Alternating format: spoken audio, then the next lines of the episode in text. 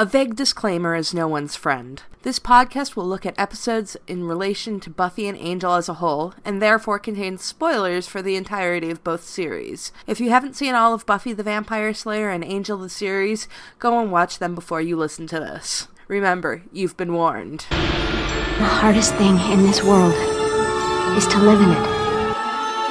That's why there's us, champions. We live as though the world were as it should be, to show it what it can be. The Earth is definitely doomed. It's Tuesday, so it must be time to return to the Hellmouth. We're going through the Buffyverse episode by episode and a look back at Joss Whedon's iconic shows. I'm Emcee and I'm here with. It's Andie. This is David. It's Jan. And we have reached the end, guys. Season 2. Becoming Part 2, Episode 22. Yeah.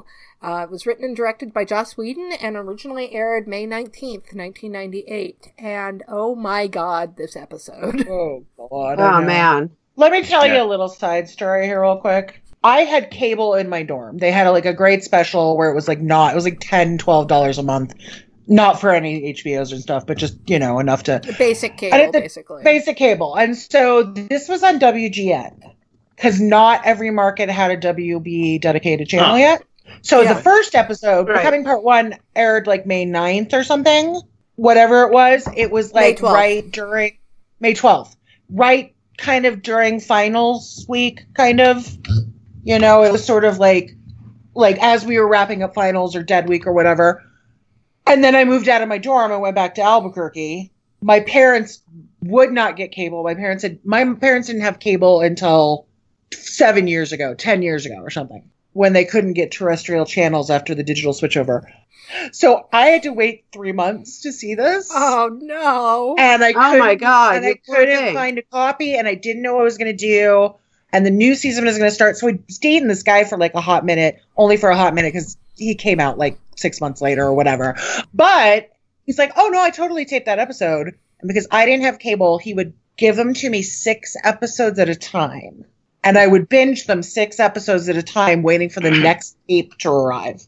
So without this guy, I would not have kept up with Buffy. And then we finally got a WB channel. I looked it up on the internet when we got that WB channel, and it was March.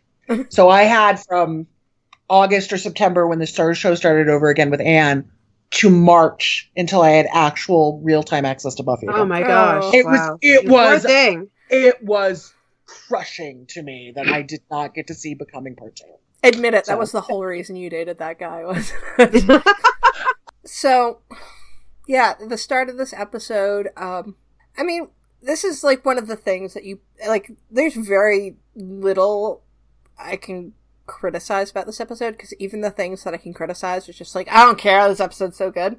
But one of the things yeah. I picked up upon, you know, being very analytical about it, but um, Buffy being a suspect seems uh, suspect oh, to me. Even for the stupid police in Sunnydale, because Snyder will say later that they're yeah. terrible. Yeah, yeah. Right. So, I mean, next season we'll find out that basically the entire city government is Correct. under the thumb yeah. of the mayor. Yeah. yeah, but this was ridiculous. Yeah, but at I this mean, point, it just doesn't really. I have to say, as much as I like this episode as a whole, this first scene feels a bit ham-fisted to me ham-fisted is kind. I mean, just like the, yeah. the illogic of everything going on here is just bizarro. I mean, yeah, and, and I mean they they sh- they try to shoot Buffy when she runs away. I mean that. But I mean, she's seventeen years that's, old. That's not standard police procedure, even right? in Sunnydale, she's, right? She's a minor, unless she is on some kind of watch list, right? Which she probably is because of the mayor. Yeah, I mean, like she's obviously showing concern for Kendra and Xander. So right, she does not. Why have, would they think she's the murderer? She doesn't have any weapons on her, and yeah, I mean, the fir- the first thing a cop is supposed to do when somebody runs away isn't shoot at them; it's run after them. Because I mean, like that right, cop doesn't yeah. even try to run after Buffy; she just immediately goes into you know shooting stance. Yeah. Oh no! And you would think, I'm sorry, I'm going to get political, but only slightly. White teenager just uh, got accused of killing a black teenager. Not the other way around. Why are they trying to shoot Buffy's back? Ooh. Just saying. Yeah. But it's not only that, they find her standing over the body. She's clearly distraught. There's no weapons, you know, etc. And instead of saying like what happened, they're like immediately assuming she like she's the Yeah. perpetrator. Like Yeah. it, it, this the the whole thing No. makes no sense. Really This doesn't. is this is Oh, yeah. entirely a plot. This is entirely plot setup. Yeah. And sure. There is no logic to it. It's just we have to put this in place, and that's what we're doing. And what makes it even more egregious is the fact that there's still a manhunt for Buffy in the next scene when she's gone to the hospital and Xander is awake. He has been, you know, he's had his arm bandaged and everything, and there are police mm-hmm. there. So presumably they've questioned Xander and he could have said, Yeah, that blonde chick that you guys are chasing after, um, my friend and was not one of the people that attacked us. Mhm. yeah. Because I'm, well, I mean, like, spoiler, spoiler. Obviously, we know Buffy is no longer wanted for murder by the third season.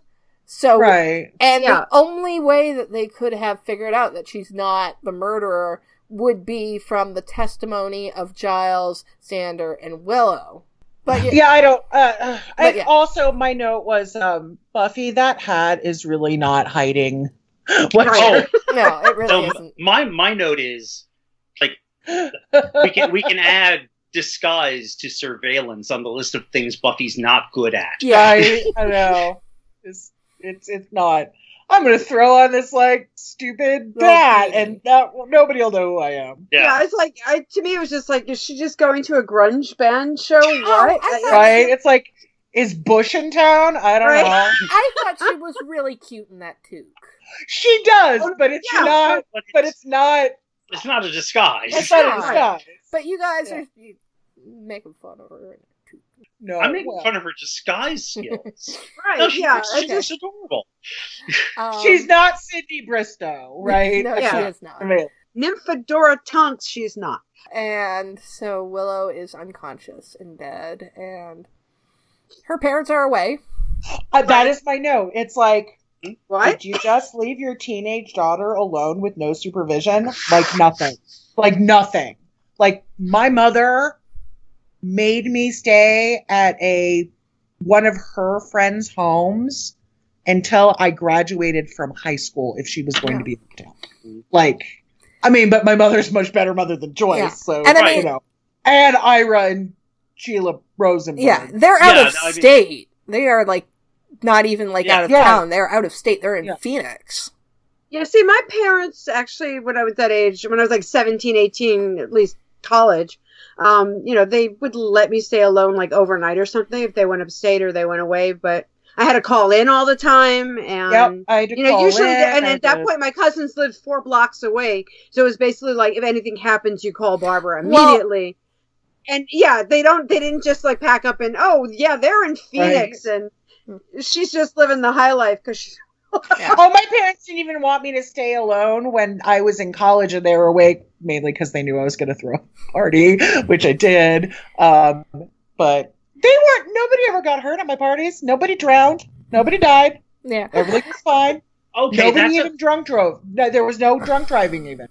that's a good low bar to set. I mean, you know, you're like, you know, you don't want to go below that. Anyway, moving on. Yeah. Um, and, and, and not was- only are Willow's parents terrible, but mm-hmm. Xander is terrible for not thinking that Oz might want to know Yeah, how Oh, right. his Yeah. girlfriend is doing. Oh gosh, Well, yeah, I but didn't we- call him. we've established that Xander is terrible. Well, yeah, so yeah. that- I mean, it needs to also be in- mentioned. yeah, in adrenaline moments of panic, sometimes you don't think, but he's calm by this point. He's calm. He's Yeah. talked to Buffy. But it's Right. Buffy that says, "Should we call Oz?" Right? Buffy, Yeah. Buffy Yeah. says, "Have you called Oz?" And Oh, Xander's And he's like, like, "I oh, didn't "Oh, even think." Yeah. Yeah. Oh, you don't. no. Xander, you didn't. Yeah, as Yeah. usual. As Giles would say, you have the emotional maturity of a scone. Yeah. it's a blueberry scone. A blueberry scone. You are correct. Though Xander might not even have those blueberries in there. He might just be a regular scone. and uh, Cordelia comes in and proves just how much better she is than Xander Amazing. by being feeling guilty. Right. Yeah. She she Yeah. doesn't have a lot to do in this episode, but she's this quiet, present in the back, quiet and present in the background. What can I do? Let me get that for you. She has one funny line later, and Xander shuts her down like an asshole.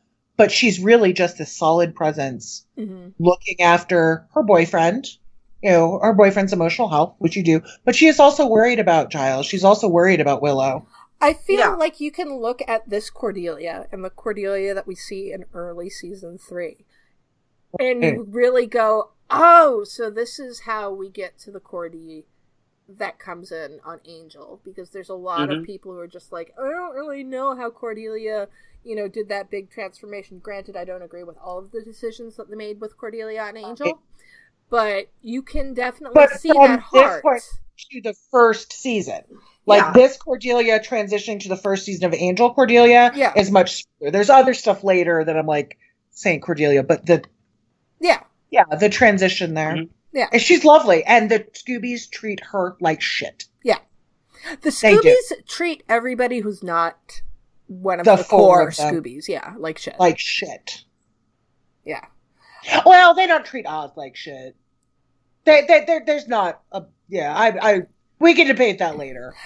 Yeah, we'll get into that particularly once we get to Wild at Heart about how they treat Right. Oz. Yeah. Uh Anyways, anyways. And then they figure out that Giles isn't there, and we find out where Giles is, and that's under the tender mercies of Angelus. Yeah. don't you fucking touch my Giles, you motherfucker. Of course, that's your Yes, note. I know. Well, even if I wasn't like completely, you know, gone on Lovely Giles, I still, even when this episode aired and Giles was a handsome older man, not like a symbol of lust for me, I was still just like, no, don't you fuck with Giles. Yeah. Don't do it. Don't Well- do it. You, yeah, don't do it. Ooh. And the last time I tortured someone, they didn't even have chainsaws. Oh my god, that's Yeah. actually a great line. Yeah. but- I, Oh, It's a great line, but I, I have to ask: Are chainsaws really good for torture? Well, yeah, and uh, I mean, But- haven't you ever watched The Evil Dead? I mean, just ask. ask. Right. Well, he wasn't torturing; he was killing. Yeah, see, that's the thing. It's like it's good for hacking people apart and killing them. I don't know that it's good for. I I think it's just this the way Angelus sort of and you see some of that angel humor coming through there, Yeah. the angel Angelus humor. And so I think it's I don't think he's gonna use a chainsaw. He mentions it again later, but it's more just this like I'm a badass well, I mean, of he, Yeah. he could. I mean, you never know. And I mean, Angelus is an artist when it comes to torture, but so I bet he could do something quite terrible with a chainsaw and have Giles yeah, still it's not, as, it's not as it's not the fine work though that Angelus is capable. You know, I think he's a little like, let me do this with your fingernails and then your Yeah. thing. Like a chainsaw is like not a precision instrument. Angel in torture is awesome. I know. I'm sorry. we are dark and twisted human beings. I'm just gonna say that right now. Well, yes, and I'm I, I'm We're, hon- we're podcasters. I'm honestly surprised that Angelus has been Angelus. I mean, this is May because they say they say that finals are coming up, so it is Right, kind of yeah. basically the Yeah. same the same time. And Angel, Angel turned into Angelus at Buffy's birthday, so late January. So it's been Right. five months Six since months, he became yeah. Angelus, and he hasn't tortured anybody in all that time. Oh, maybe we just didn't see it. Well, I mean, maybe he was too he says- busy. he said the last time he I says he someone. hasn't. Yeah. I don't know what him and Dru got up to. It was probably consensual. Well, so, yeah. Yeah. know. Yeah. I don't think they have a safe word, No, they but I don't. think it was consensual. No safe words with Yeah. Angelus ever or Dru. Yeah, there, there's basically the only thing they've got going on there is consensual. There's no safe or sane going on. no. Well, and then and then you know, Angelus is stupid. Angelus is stupid right here. This is not the torture, and we'll see it by the end of the episode. This is not the kind of thing that's going to get to Giles. Yeah. It's Right. going to hurt. He's going to hate it. It's going to be bad. Giles is a fucking badass. Giles will die before. yeah, he- Giles will die before he, you know. Well, Yeah. because the thing Yeah. is, it's like Giles is going to die no matter what because the Acathla is going to open and then he'll end up going into the demon dimension. And I'm sorry, Giles is a badass, but do you think he can survive Quor'toth? And yes, it's Quor'toth. Oh, no, no, I, Yeah. you know, I think you do a little better. Another, but I, in terms of just methods of torture, this is not the one to use on Giles because he's gonna he's gonna fight to protect things and Yeah. not give things away. So that's But- why they Yeah. have to go. away. But it's just like the small scene with uh Gi- with Giles and Angel, and then we go to Joyce uh, talking to the police. And Well- Joyce, I'm going to say this much less coming up, but Joyce, you're terrible. You're awful. Yep. Because Buffy, it, she thinks Buffy might be at Willow's, and she just doesn't even like bat an eyelash about maybe she stayed over. It's like, well, why didn't you check? To see if Will Buffy is at the Rosenbergs, and by the way, the Rosenbergs aren't fucking. Dogs aren't home. They're Yeah, not right. even home. Yeah, I mean, I, I, I think it's actually it's shitty writing. Yeah, Yeah. Like we criticize, but it's bad characterization that makes us. I mean, we we break it down more in terms of a character and what we're seeing, but it is. I feel bad for Kristine Sutherland for Well- being that dumb. Well, it's it's the Watsonian versus the Doyleist. Right? Yeah. so for I mean, there is some things where we look at it where it's like, oh, this is bad writing, but then so much of what we want to do is look at things in universe as this is how the characters Right. are acting. So And this is terrible. She's. Yeah. she's I mean, I've seen worse parents in the world. I did work in social service, like, Oh yeah. but in terms of emotional, horrible, like, it's just bad. She's Yeah. a bad parent. Yeah, no, Yeah. um, and I will say this: I will be bagging on Joyce a lot in this episode because she does. oh some yeah, she's terrible things. terrible. But Kristine Terrible. Sutherland does Is- a magnificent Oh, yeah. job.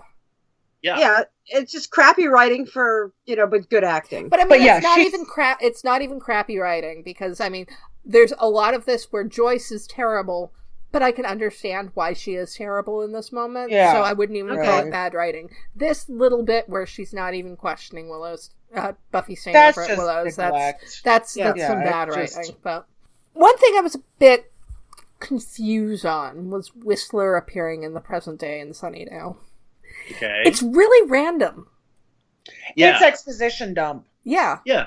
Yeah, Yeah, Yeah. he's exposition. He's Giles. Giles is not there to exposition. Yeah. So they got to get a different character to come in. I mean, that is the Doyleist instead of the Yeah. Wait, no, I, I, I mean, I understood understand. that, I understand. Like, and it but the mechanism. It but, wasn't Yeah. until I was what rewatching these episodes that I realized, oh, Whistler was setting up Angel for this exact thing. Like it was always about the the coming of a Acathla. I did not realize that until Right. this time because Yeah. Whistler actually mentions that uh, in this scene where it's like, Oh yeah. Right. That Uh, he he yeah. was. That's why he He sent thought Angel was going to Yeah. save us from a Acathla. My Right. question, of course, is given that all we the only reason we see a Acathla become a problem is Angel. I do wonder what was going to happen that Angel would have saved everyone well, from a here's the thing. It was Pro- always it was always going to be like this because Whistler. Well, we don't have a lot of information about Whistler's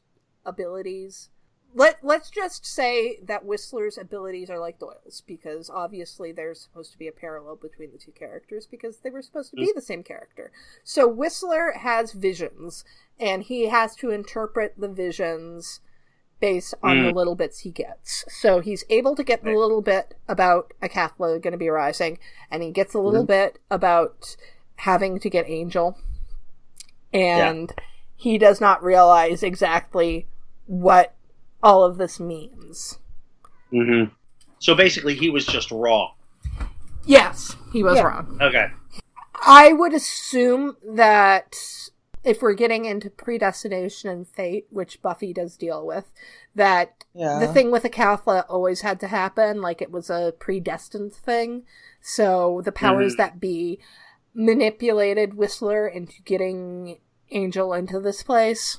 So hmm yeah, I mean, I mean, it's all it's all very confusing, but actually, when you break it down, I mean, Buffy doesn't really get into predestination all that much because, I mean, they talk about Buffy's destiny and everything, but part of the part of the the thematic thing in Buffy is predestination and her, you know, like prophecy girl. Yeah. Right. And breaking prophecies and and I think both shows Buffy and Angel about this, Yeah. but Buffy somewhat is about twisting a Yeah. stereotype about Yeah. girls and fighting and prophecy on its head and making your own destiny. yeah. so- Meanwhile, I think Angel plays uh, predestination and prophecy a lot straighter.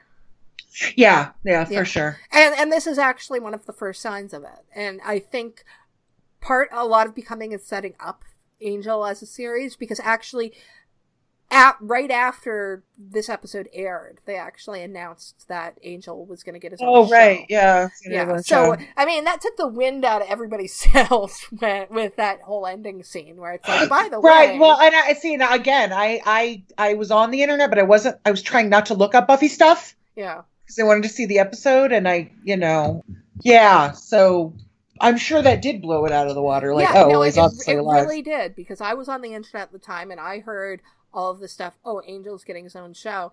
I actually thought they were going to be starting it in season three, so I was very confused Oh, why right. Angel's Yeah, sticking you were around for the whole season. But uh, moving on from that, I wanted to talk about Whistler's spiel to Buffy. Like, Yes. you always, in the end, you're always by yourself. yeah, Mm. Right. And I I guess it sounds really poignant at the time, and I remember it feeling a very poignant moment. But now I'm like, Buffy takes that a little too much to heart for the rest of her freaking life, Yeah. actually. You know, I don't know what's Mm. going in the comics right now, but like that, you know, it becomes her mission statement, hmm right? That I have to do this alone. yeah, And we find that when they work together, they are able to figure. Like, if you look at the season three finale, that is all about working together and not being alone. hmm hmm But in other season finales, season Well- five, for instance, it's going to be. It goes back and forth, but it just uh, Buffy internalized that message as such a young person that it really fucked her up. Is what Well, I mean, I, really think that that has always been a part of Buffy's personality. I think uh, Whistler is not even trying to teach Buffy that; he's just No, pointing it out. just- because I mean, But the way look, she externalizes it is yeah, because I mean, if you look at if you look at Buffy and Prophecy Girl, uh, Giles is like, "We're gonna figure out how to do this," and she knocks him out and is like, "I'm going to go to the Master all on my own." true. And it's this is the tragedy of the Slayer. The tragedy of the Slayer is that it's one girl alone, and this is why that girl ends up dying when she's 16, 17, 18. She dies very young because she's always on her own. Buffy's only able to buck that trend because of her friends. Because she should have died in Prophecy Girl, but Xander brings her back. She would have died in The Gift, but then Willow brings her back. And if you look at most of the seasons, the reason why Buffy's able to get out of the ultimate problem she has is because of this core support system that she has. That's what sets her apart from every other Slayer is that she does have this group. And it'll come up more once we get into Faith and we see how much of a different Slayer she is. yeah, my point was just that it was like an. It's just I felt bad for Buffy as Yeah. a human being and Yeah. as a, an Mhm. adult for internalizing that message so much. And they all need therapy, man. They all because they all internalize in these really unhealthy ways. But which I will point out because that's what I do, and I totally get all your points. Well, we move on from uh, Buffy meeting with Whistler into her walking the streets and Spike coming in with "Hello, cutie" and a million And you know, fanfics were written. Is the moment. That is the moment where a million freaking. That is it. That is That's it. That is exactly where it, it. started, and that is where it started for me. yeah, and because Sarah and James have like piles more chemistry in those small lines than she, in my opinion. This is not everybody's opinion, and you can argue. Like I'm fully willing to hear your opinion that she ever had with David Boreanaz. Like, oh, yeah. I'm sorry. I, that's where I. That was my Spuffy moment. yeah. No, I mean. I know that there were people who were shipping it before this. I know there were There lots. were. there was like there was lots of faux yeah, but that "Hello, cutie" when once they start working together, so many people turned. it was it was like because i remember after i finally saw this episode i read a lot of spike meets buffy and la fix they were dark though the whole Yeah. thing during the era was like when angel says and you have to love her in order to kill her Yeah. right you have to love this girl right he does say that what episode does he say that in? Uh, he says, it's one of the stocky episodes where he's "Oh, talking to her but, um, really? Angel, Angel in a stocky episode." oh Well, that that narrows it down. Yeah. Uh, you have to, to to kill this girl. You have to love her, It's and a either- lot of it's the either fic at innocence that or time, passion. Yeah, I mean, I think that that carried over into the the Spuffy fandom a little bit, Yeah. where it was all like Spike is trying to kill Buffy, but he ends up loving her. You know, it's just like it's sort of that was a big theme at the time. So Yeah. anyway, um, yeah, a million a million fanfics were built from this moment. Yes, and it, it will keep going forever and ever and ever. This is the moment. But in terms of the actual scene, it's oh, it's the pretty scene, great. the scene is great. The scene is great. Spike stealing the cigarettes off the unconscious cop. Yes. I just really love that. Yes. And also, like, James is great. James is such a like, and and Spike's character will go a totally different way in other seasons, but right now he's just he's a delight. This is peak Spike. I was gonna we say that was exactly what I was gonna say. It's like we talked about peak Buffy, but this is peak Spike. It is Yeah. Because it's- it's this- delicious. Yeah, this is Spike when he's still evil, but he's willing to do good because it fits what he And it's wants. not even that he wants. To Yeah, do it's- good. it's- just wants, you know. Well, He he, he- he Go ahead, Jan. do We have- He just wants to do what serves him. yeah, Yeah. oh, sure, it's all self-serving Yeah. nonsense. Yeah, I. Oh God, I Well, love him. I, God, I love he, he wants he he does say I want to save the world. He wants to do. I won't say he wants to do good. He wants to do less evil. Yes, he is. He's definitely the less At least evil. of different the- people. Yeah, Well, and, and then you can compare and contrast Spike's wants in the world to Angelus's.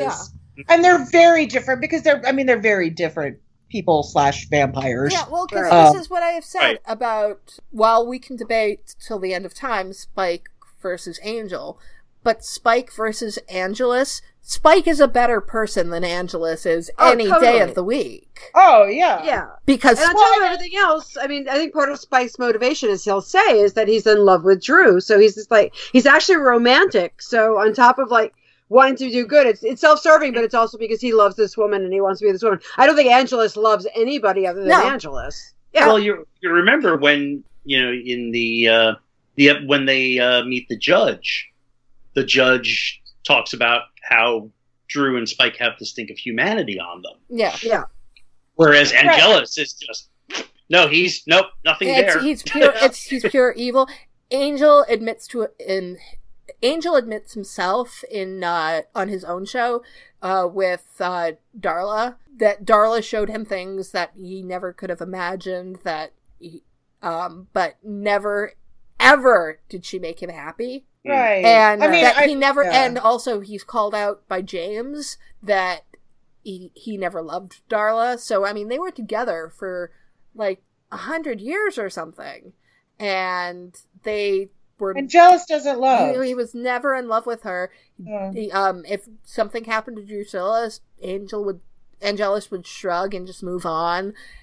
Angelus doesn't care about anyone, and in this, he's trying to destroy the world for shits and giggles. Yeah. Mhm. And Right, Spike, that's true. And He's very nihilistic and, and that's And- not Spike. and Spike, I think the whole thing with the judge, which is another destroy the world and humanity stuff, he goes he does it because that's what Dru wants. yeah, And if Dru, I mean, Spike is very easily led. We know this by his emotion. He's also a guy that he likes violence. He likes to incite violence, but he likes to incite localized violence, and right? also, he like- likes to like. He's like a soccer hooligan that wants to just in the moment violence instead of an overarching. And we'll see when Spike tries to make grand overarching plans, he fails Mhm. every single Yeah. Yeah. And also, the plan with the judge is different from the plan with the Acathla. I think it's Yeah. the difference between decimation and annihilation. Yeah. Because the Oh, judge, I love that. the judge would kill some people. Right. A Right. Cathla would destroy the entire world. True that. Yeah. True that. And actually, I believe Angel and Spike fight about this in the girl in question. They they fight about uh, the Right, fact that uh, Angel tries to because Angel says I stopped a Acathla and Spike says Buffy stabbed you with the sword and I helped her. That's my point.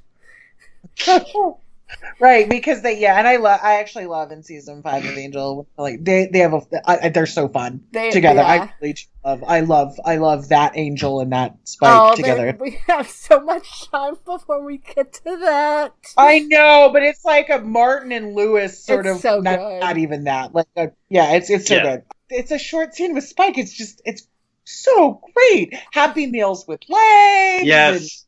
Man united is this the one where he talks about man united Yeah, or is it that talks another about Manchester No, it's in this, yeah. And he, He likes humanity because there's Ma- th- we've got Manchester United. yeah, Yeah. and he That's why I called him a soccer hooligan or a football hooligan. Yeah. Yeah. and he Yeah. and he quotes the song "It's a Long Way to Tipperary." Sarah's also really good in this scene. I really love "You Want My Mhm. Help" Yes. because your girlfriend's a big hoe. Yeah. Yes. I usually hate the woman on woman disparaging language on the show, but this is not one of those Yeah. times. No. Like, Well, it's not her calling. she's just so incredulous that Spike wants to help Right, her. she's like, what are you? Like, I don't. I can't even, is what the kids would say right now. Yes. I can't even with this right now, Spike.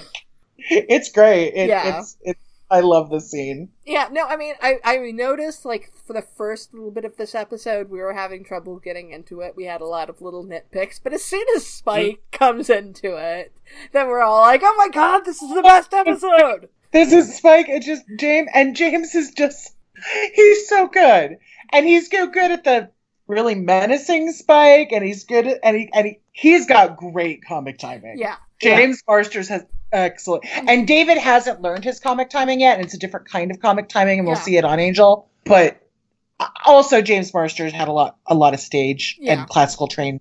He was classically trained actor, and so there's a lot of different technique there. Not that David Boreanaz is bad. He just it's a different kind of education. He, he was So- having a learning curve. yes, he had to learn Yeah. on the job, and I think James did too because he hadn't done a lot of TV or film, but he had some basic basic training. He was in the army of getting a BFA. Um, so, but he's just he's glorious. Yes. And we'll get glorious. more of him in a little bit, but right now we have Willow's waking scene. And And Yeah. Cordy, again, she's holding space. You know, she's holding the moment. She's not taking, you know, she's, and it's this little thing of just her standing there. And she says that, oh, no, I'll get it. I'll go. And she leaves the room so they can have the waking scene. But she's taking care of Xander. She's She she's, is taking she's care of being Xander. there for him Yeah. in whatever way he needs to be, uh, needs her to be. She's standing nearby, but she's going off to get something for him so that he can stay Right. with Willow, and he, Right, she's so- completely comfortable with it. And then we get Oh. Xander's little speech, and it, I, d- I don't know how I feel about it. Like, it's a sweet speech to say It to your a- friend, yeah. but then with all of the other stuff that we've had with Xander over this season and what we know will happen next season, Mm-hmm. I'm uncomfortable with it. Yeah, I was wondering if that actually was a little bit of foreshadowing about what's going to happen I with them in it- season I think three. it was. It's I like all of a sudden he has this like I don't want really use necessarily say romantic, but he suddenly has this weird epiphany, and it's like the most inappropriate, like wrong thing, and it's just like shut up, Xander. Xander. I mean, it is a beautiful speech, and Nikki delivers it really well. And I think if it was just that speech without the other implications and her saying Oz when she wakes up and Xander's face sort of falling, Mm. like if it was just the speech, c- c- compare and contrast the speech to the Breaky Crayon speech, the Ellie Breaky Yeah. Crayon speech that he will have in season 6 Mhm. which is a lot. It's a lot of selflessness and real love. it's This is- pure. it's Yeah. pure and this still Mhm. has some and you know they i do they know they were renewed by this point i don't Yes. know Yeah, well, yes because they were they're already because they're talking about the spin-off right so they know they're renewed so joss is dropping some foreshadow because you know this episode's all joss yeah, he's dropping the foreshadowing. And you'll see that with the line with the mayor. He's he is. It's a setup. It's a setup Yeah. for what will happen. The terribleness yeah. that will happen next season. I remember when I was first watching this and Xander giving the speech, just going, no, no, no, no. But then when totally calming down when Willow just starts saying Oz.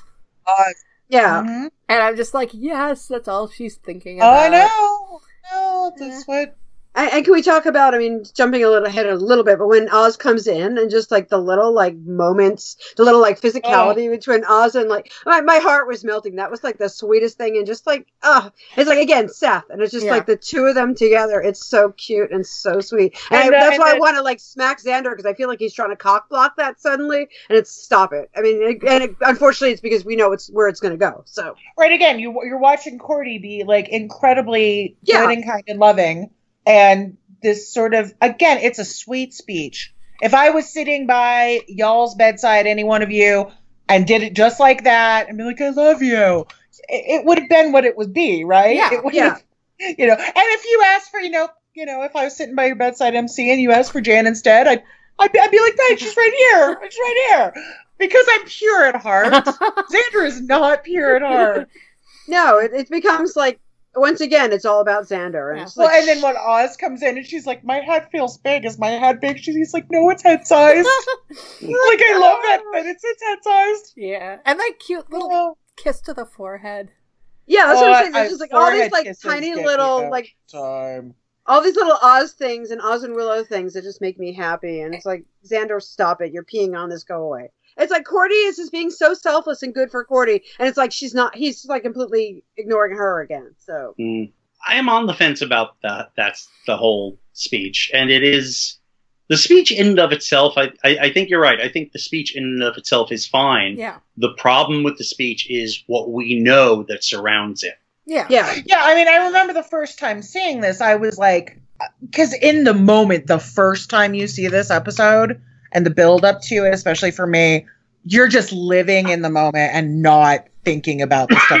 the podcast. Well, the stuff we need to think about. For, well, but yeah. at the moment, I just thought it was so sweet, and I cried a little bit. Well, in the, in the moment, I was very upset about it just because of that end. I love you because the, it was not. It was obviously not a platonic thing. And it made yeah. me really mad that they were obviously setting up some sort of love triangle okay. slash rectangle or whatever you want to. Yeah, I, I, didn't think I wasn't trapezoid. I, wasn't, I think yeah, it's a trapezoid. Yeah. Okay. yeah. yeah. in the moment, I was sort of like, "That was really sweet," and I don't know, but uh, yeah, but yeah. Now, see, that's the thing. I think you could go, you could fall on either side of that, but I think because of right. what surrounds it, we kind of have to go with, yeah, this isn't good. Mm-hmm. Yeah, and as, just it's just the last moment, really. Yeah. Just, I mean, because the speech the bulk of the speech is fine. Mm-hmm. Yeah, it's just when the, the, the way he says "I love you," and I think even yeah. without even without knowing where it's going to go, there's just something off about it that doesn't sound platonic, and it, it does suddenly sound like this like weird romantic sexual yeah. epiphany and, that it's like, no, this is not the time for that. Mm-hmm. Right, and then his reaction when she asks for Oz, yeah. and then yeah, so from there on, it's like, Ugh. and Oz, yeah, for sure. As uh, Jan pointed out, Oz is wearing a shirt a bowling shirt that says Larry on it. I didn't. I didn't write any of them, but a couple of people did write fanfics based on that. Okay. of course, the thing is, it's like ridiculous because that people would write fanfic based on that because it's a Seth Green sized shirt, and right, Seth exactly. Green it's is nowhere Larry's. near the size of Larry Bagby. I can't fit into Seth Green's clothes, like even at my thinnest, because I'm a couple inches taller than Seth. He's a hobbit. He is. As I told you this in another episode, the term we made up for guys like Seth is Frodo-tastic. Copyright TM Andie Rigler, 1999. I, would say um, that's 1999.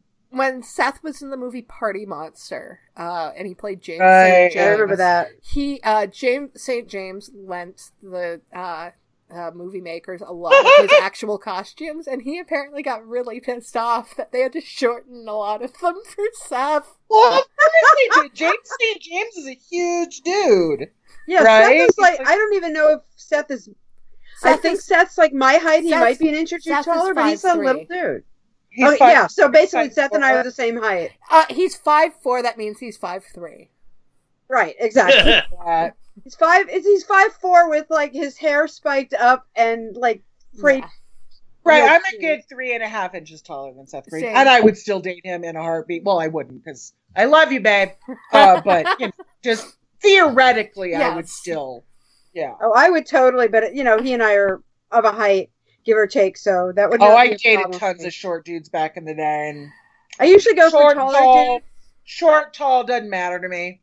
As long as they're like funny and kind and Yeah. lovely. I mean, I have a type. Believe me, I have a type. but you know, My type is normally taller, but when it comes to somebody like Seth or Seth Oz, Seth is just that. I mean, it's it's more personality than looks or height or Yeah. body No. type. moving on from that.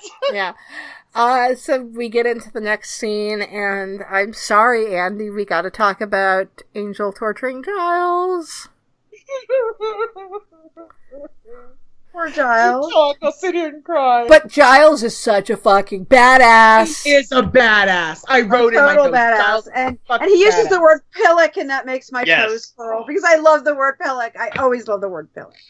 Yes. And also, that, that's that's so Joss. That's Joss Yes. being like, I Oh, want to it's get away with saying, a, yeah, I am an. Anglophile who wants to say a naughty Yes. word on A naughty American word TV. on TV, and he does it with Spike all the time. Yeah. so Yeah. he, yeah. Well, in the opening credits later on, he does the two finger salute. Yeah, right. I know. Like, I think censors would get that more now. Yeah, I think Like, so. yeah, I Yeah. think they would. Yeah, back Um, then not so much. So not so like- much, but I'm like, yeah, Yeah. I knew what it was, but Oh yeah, oh yeah, I- same. yeah, Yeah. Giles updated is an utter badass, It and is. just his dark and his he is. Okay, so yeah, I'm not going to sit here and cry. I'm going to sit here and go, my baby is a badass. Yeah. I would also venture a guess that there must have been like a million hurt comfort fix that like this spawned because it's just so. Um, I don't remember that no, no, Giles, Giles Angel was not a.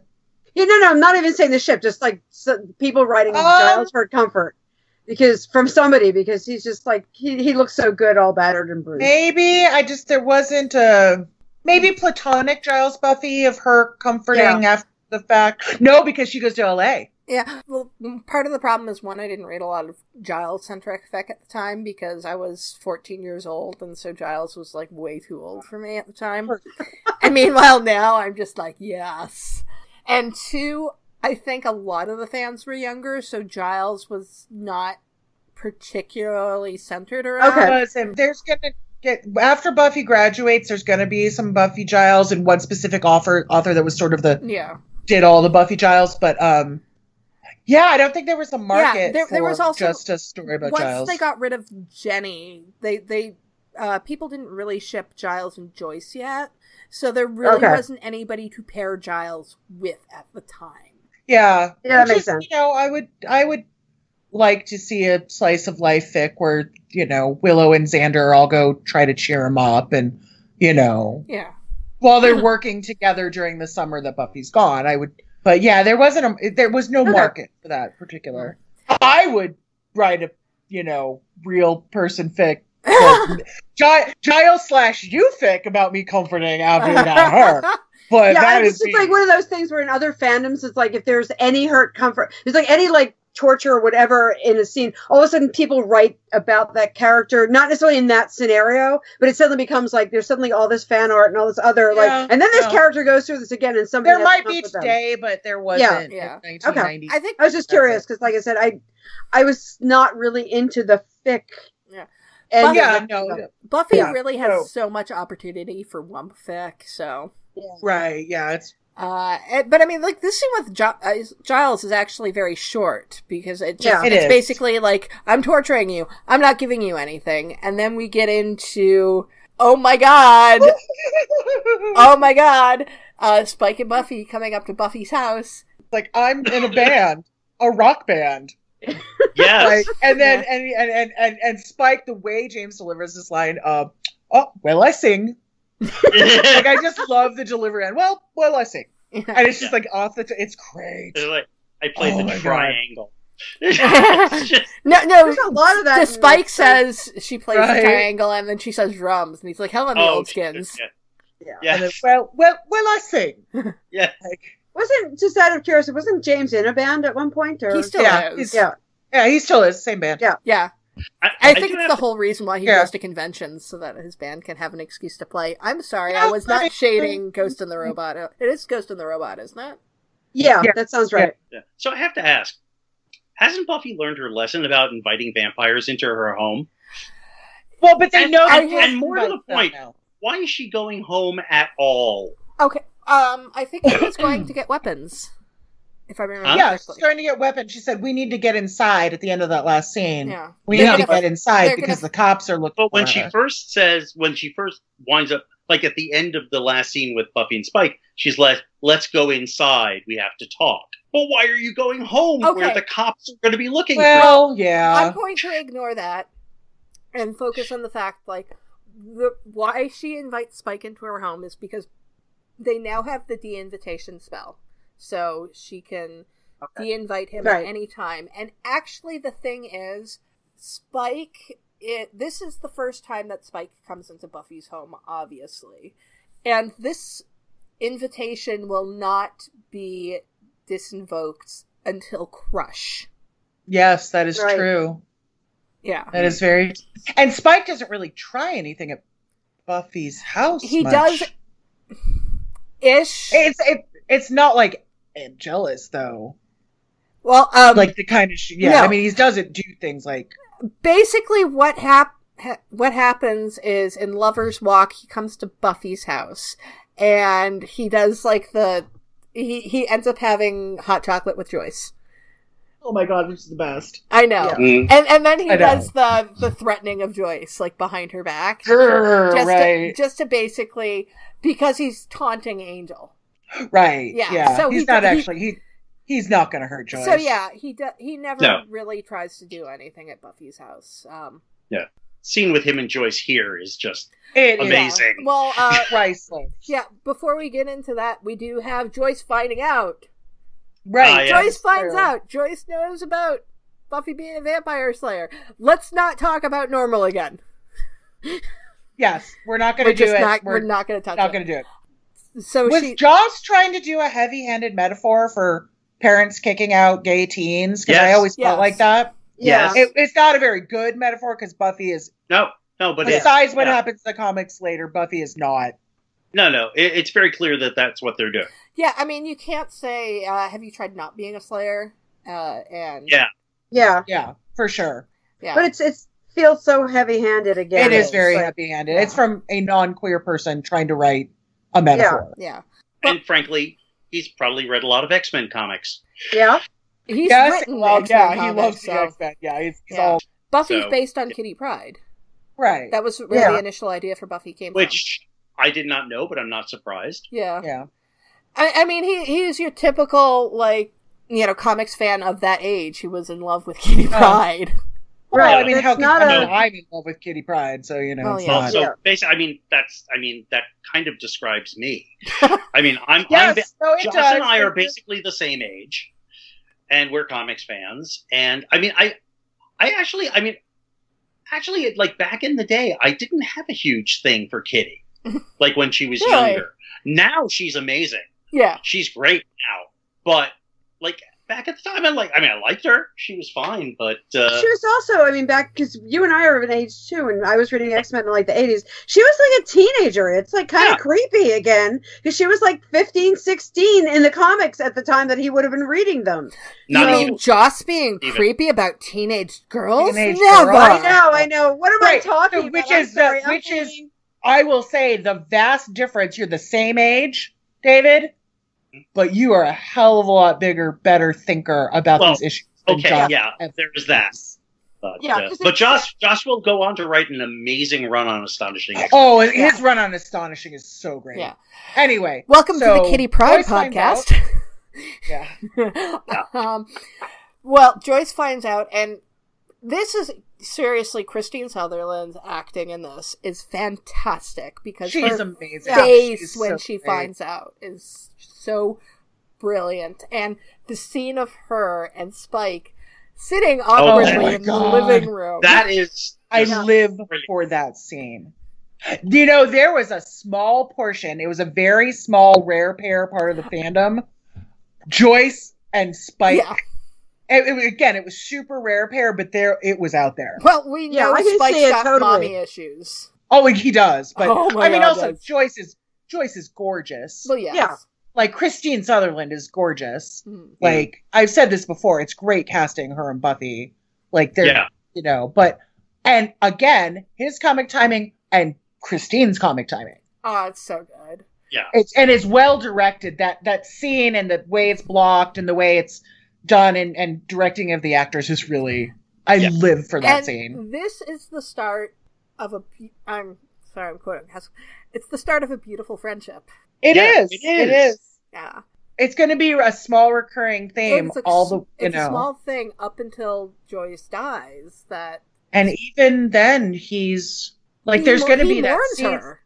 Yeah, Oh, yeah, from yeah. outside where Xander jumps up his ass. Yeah, and he says, "I liked the lady." I liked the lady, and and and Willow even says th- th- there's no note on this card. It's not even. He's just here bringing flowers, and yeah. Yeah. there was a great fanfic series. It was a Spuffy fanfic series, but they did like a short one-off in between stories where they talked about it was is Spike going to Joyce's grave and Aw. and sort of talk. Oh, it was it was gorgeous. It's in the Wayback Machine because they never put it. A lot of people have taken their stuff from this time period and thrown it on AO3 yeah, but they yeah it was yeah and it, Oh, wow.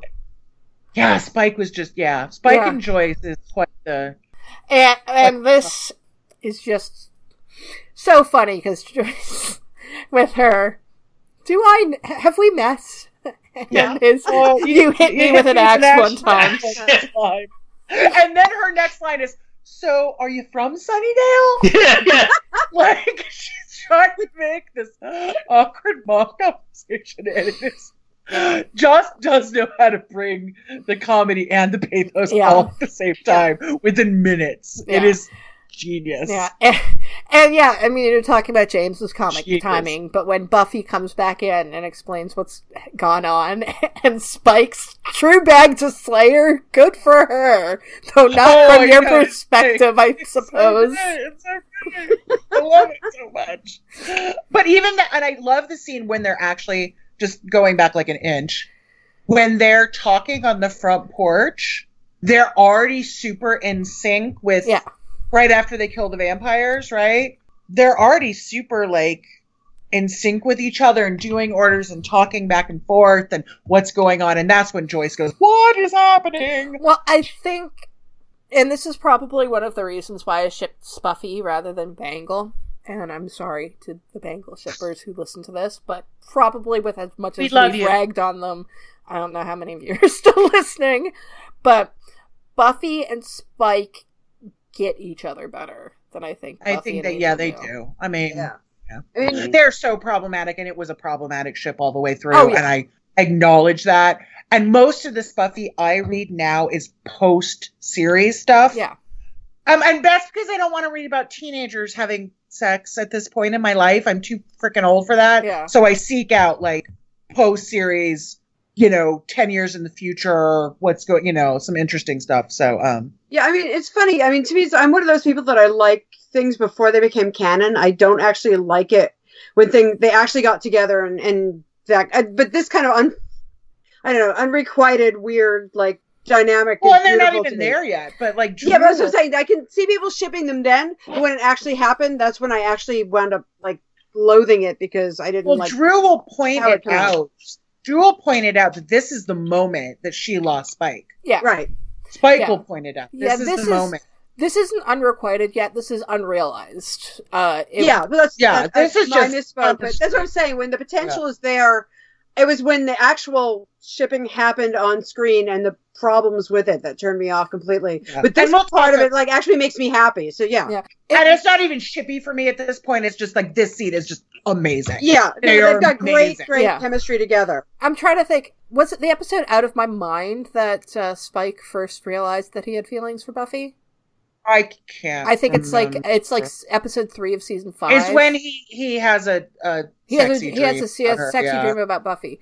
Yeah, I, Yeah. I, I think it, I think it's out of my mind. I think it's like when he Yeah, gets like the so, chip uh, operated on. Right, yeah, it's when he's trying to get the chip out and he's with Harmony and he's yeah. Anyway, Yeah, so sorry.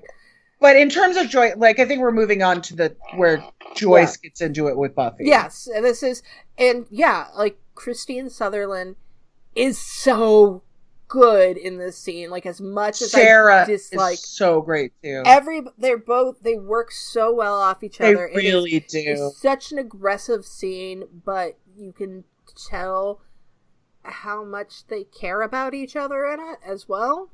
Yeah. Well, in mm-hmm. Buffy's speech that she gives Joyce about, you know, wishing she could do anything else, wishing she could be studying even, is very reminiscent of the speech she gives to Angel and Giles and Prophecy Girl. Yeah. But it's a year older Buffy Yeah. that is giving that speech.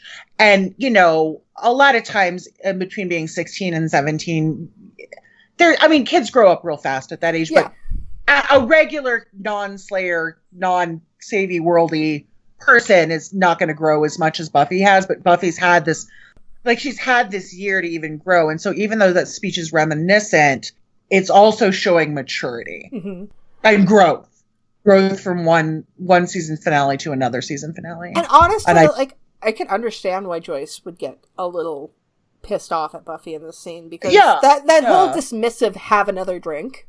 Oh fuck! I would get and, mad and at. Jo- and Joyce is even known to be one we've never had an issue with Joyce's drinking. It's like out of nowhere that line. Yeah. Yeah. like I know Joyce enjoys a good glass of wine, but there's never been any hint or like that Joyce is like dealing with things by getting drunk. Yeah, Yeah.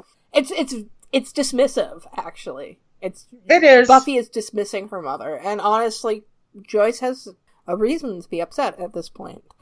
When she gets into the whole, um, if you leave this house, don't even think about coming back, and Buffy leaves, you can see Joyce regretting it the moment that it Imme- happens. Immediately. Yeah. She's regretting Right away. immediately. Which is one of the reasons I think it bothers me later on that Buffy doesn't ever think that. I mean, I, and maybe it is like you know parental things, but I mean, I've had fights with uh, when I was a kid. I had fights with my parents like that, and and I always knew that if, they would say that then, and once everybody cooled down a little bit, we sat down and we talked, and it, I think it bothers me that to some extent that Buffy takes it so like cut and dry that this is how it's going to be, and you and and I can't go home again. The trauma she goes through though Yeah, before Yeah, I, that's true. I mean, Buffy. Th- Buffy's been expelled from school. She thinks she's still um, wanted by the wanted police for murder. Her mother has kicked her out of the house. She killed her boyfriend. She's absolutely traumatized. So Yeah, I mean she yeah, she's I, suffering. I, I fr- get she's suffering from Buffy needs- PTSD at this point. Major, yeah and she's not Yeah. thinking straight but it's just it's one of those things where you know we know i think we as a as an audience should know that joyce doesn't mean it completely it's Well, not I she's not that awful a parent We will get more into this three weeks from now when we talk about Dead Right, Man's Party. do Anne. Right. Right, yeah. Well, I mean, like, But yeah, Dead I Man's mean, Party, you can see it. the regret on on Joyce's face, played by Kristine so beautifully. And also, Yeah. like, I, I mean, I was thinking, and this will come up later, uh, when Joyce finds the note from Buffy, she's expected Buffy to come home Yeah, because she does have that regret, but she thinks Buffy will come back. Buffy will come back. So, but we'll get into that more later. it's a beautifully played scene It is between a two It's a actors that are yeah. firing just on all cylinders and and working off of each other, which is what I love about this show. Yeah. These actors, and as someone that is trained in that, there is give. There is a real scene partner thing happening. It's not just I'm going to give my lines and then we're going to turn the camera around and you're going to do your shots, and they are obviously working together and using. Yeah, they're great. Yeah. This is the first time we've really had a. I mean, maybe except for School Hard, that we've had any character evolution for Joyce. Yeah. Hmm. Yeah, Yeah. it's something that absolutely needed to happen because it, it was Oh, gotten so stale having Joyce not understand what goes on in Buffy's life. So we actually we really needed to have her find out about Buffy's life as a Slayer, and obviously it does not go well at this point, but it will lead into some very nice stuff in season three and season five. Yeah. Yeah. Uh, Joyce Joyce gets a lot of redemption Yeah. after Dead Man's Party. I'm all aboard the Joyce Yeah. train. I, I love Yeah. her yeah, a lot. And um, we get into the next scene where Willow wants to do the spell again, and Mhm. biggest thing that I have about this scene is that Oz is so cute.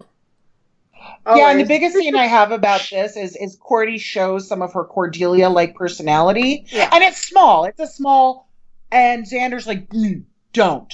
It's like he's like that dog whisperer guy, and he's like, "Ugh." I'm I'm snapping into the microphone right now, and you, you know when the Cesar guy Yeah. taps at the dogs, Yeah.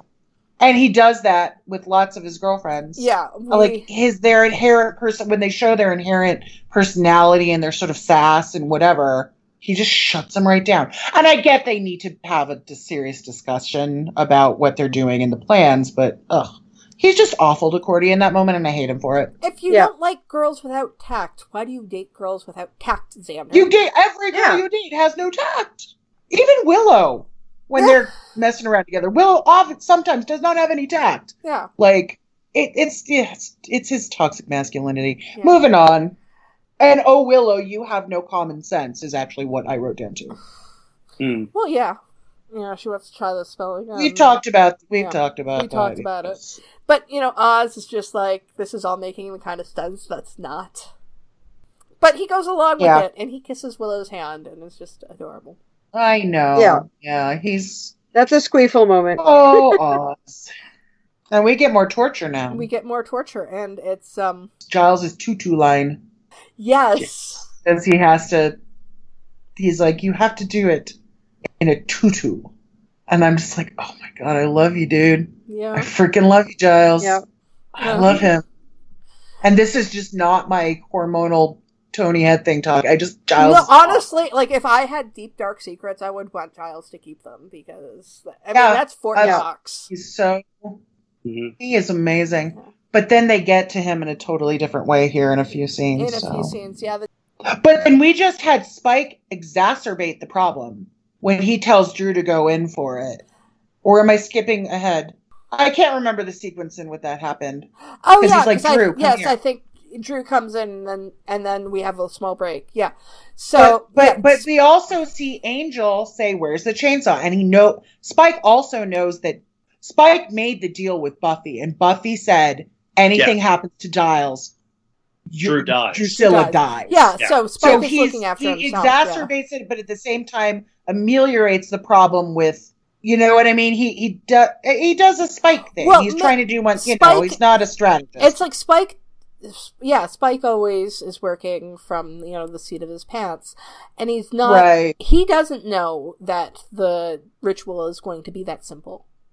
That it's just going to Right. be No, he just doesn't know. He just thinks that okay, I'm gonna make sure this guy isn't killed. Yeah, because Yeah. I don't want Drusilla, you know. yeah, yeah. So. No, and I mean, like, Anyway, so being yeah. someone who loves Giles, I'm glad that Spike was just like, you know, don't use the chainsaw yet, you know. yeah. Uh, and then we get into the next scene, which is Snyder at peak I Snyderness. Oh, Snyder, Snyder, Like- Snyder. I wrote, I want to punch him so bad in the best way. Like he's not the. I mean, he is the guy that you love to hate, and you just every time he shows. We every we just say this every time. Every time he Yeah. shows Yep. up, we're like, yeah, you are awful. Yeah, I love, love it. Armin Shimerman for being so awful as Snyder. Oh, he's so great. He's so great. I love him. yeah. Yeah. And then Buffy's retort of like, you never dated a single time in high school, did you? Yeah. He's like, and what's your point? What does that have to do with anything? Yeah. Which I you know, I've said before, I'm pretty sure that Snyder's vendetta against Buffy has nothing to do with the mayor. I think it's entirely because there was a pretty blonde girl in his high school Hmm? who turned him I down. think that's part of it. Oh yeah, Oh, yeah. you know it. yeah, I, no, I also I also stand by my headcanon that he thinks she's a demon. or some kind of I mean she is a supernatural creature, but she's also just a girl. Yeah, I You know, mean, I think he thinks get- that she's if you get into the whole uh, l- lore of the Slayer, then the Slayer Yeah. is part Oh. yeah. right, but I mean I think Snyder has a different idea Yeah. about he thinks Buffy is the villain because he does not have the information to know that she's the Well, hero. Snyder so the actions yeah. Well, I mean, you're always the hero of your own story. Snyder thinks he's That the is hero. true. But I also think the mayor and the higher ups in Sunnydale have given him some information.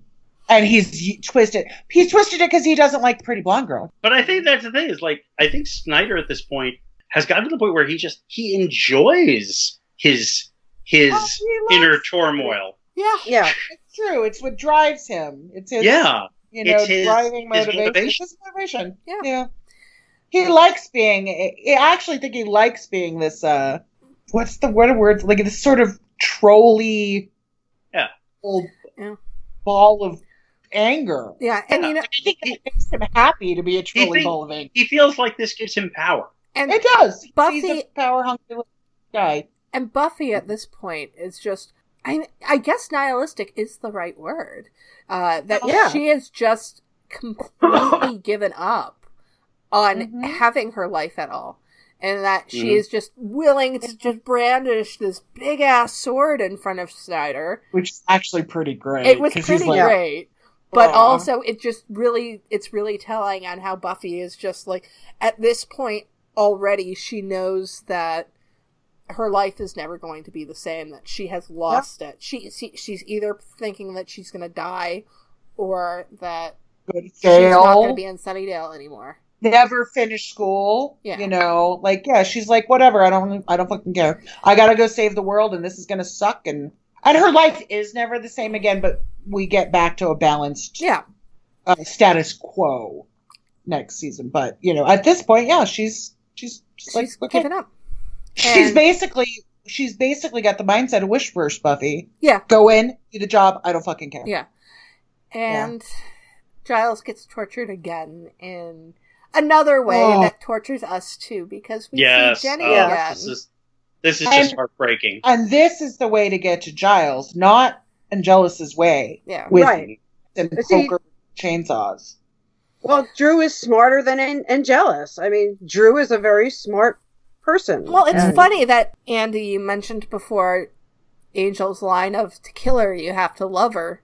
This is almost Right. what they're doing with Giles here. That you know, getting to his heart is the way to torture Yeah. him, rather Yeah. than you know torturing his body. And Giles is still in the middle of pretty recent grief. This Yeah. isn't, you know, it's been a month or so probably at this Yeah. point, but it's not been long. He is still in that.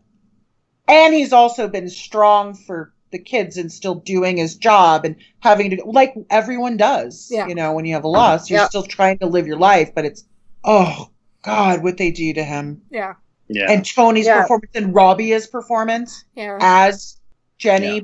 Dru Mhm. as as Dru doing Jenny, Robbie's performance is really Yeah. great too. And Her hair is amazing. Oh, yeah. And um but they still manage to fit in a little bit of funny with Angel Oh. and Spike. Watching them make out. I mean, because Dru's like, I'm into this. She's like, I was a character. Um, I also I relate to Dru. I say this every time, right? I relate. I would not stop kissing Giles either. Sorry, honey. I love you so much. I just said that, yelled that to the back room where my lovely partner is sitting. And But- just the look on Giles's face when he realizes Yeah. what's Yeah. happened. Tony, Tony, Ugh. Tony, Tony. There's so much great acting in this. Yeah. Oh, Yeah. Even as much as I hate Xander and am suspicious of Willow at this point, every one of them are just. Joss really is that kind of director who can get a performance, like the highest level of performance out of this whole cast. That is one of the things he's really good at. Yeah. Speaking of hating Xander. I'll speak to Yes. you. this, this is it. This is it. Huh? This is peak. Xander is horrible. Oh, this must be why I have a comment here that says "fuck you, Xander." Mine just says Xander, you're the fucking worst. You're the fuck, fuck, fuck, fuck, fuck, fuck. fuck. Like I just, just says a I lot have "fuck you, you're the worst" written over and over again. Me too. And the fact that she told, she tells you not to come with her. Like Buffy specifically Yeah. gave orders. I know she's not really a general, Okay. but she Yeah. gave, Yeah, Buffy. and he does it anyway. Buffy gave orders, but then Willow told him to go to tell Buffy That that, is true. She's That is doing true. this. And then when he right, shows because of the up, spell. Right. Buffy yeah, just I'm takes him along. yeah. well, and he lies to her on top of that. well, here's everything the else. thing. Yeah. Xander was supposed to go specifically to tell Buffy that Willow was doing the spell again. Right. And right, then yeah. immediately he does not tell her. Like the only reason he was supposed to go there. And granted, Buffy does find a reason for him to, you know, go get Giles. But yeah, Right. Xander is just, Yeah. Yeah. And I am awful. so mad about this. Worst. and the fandom was livid. Like, I mean, like as much as we've talked about how much Xander is the worst, up until this point, fandom was pretty okay with Xander. But when this happened, there was such a turn against him, like you wouldn't believe, and people were always, always waiting for the other shoe to drop. and it doesn't until season seven. And, then they even barely. then, it's barely. then, there's no actual confrontation over it. It's just like what? total karma It- Houdini, oh, and it's just yeah. either never. Oh God, damn it! I just. yeah, and like I said, they set it up to me. It feels like it was set up back in, you know, Killed by Death, that he wants Angel dead for so many reasons. he does. And then it's like, and, and he fucking lies to her. That's like the ultimate, like, sure, no matter face. what. Yeah. because that fight scene between her and Angel would have gone down an entirely different way if she was trying to stall for time so Yeah. the spell could work. Like, Right. yeah, I mean, it, it has to be the cat. She, Buffy, as a plot device, cannot know that Willow is working this spell. Right. But Right? She cannot. way. know. and, and it But- taints it, to me it taints xander forever and ever because he lies to her and instead of caring about her what she needs or the world it's all about him and his ego and Well, how he personally feels about angel and and and to give a shout out to the Bangel shippers, like when they go, you know, when you do canon divergent AU instead of like AU in a coffee shop, right? Th- uh, there was a lot of stuff where Xander does tell Buffy, and so she's able to save. Yeah.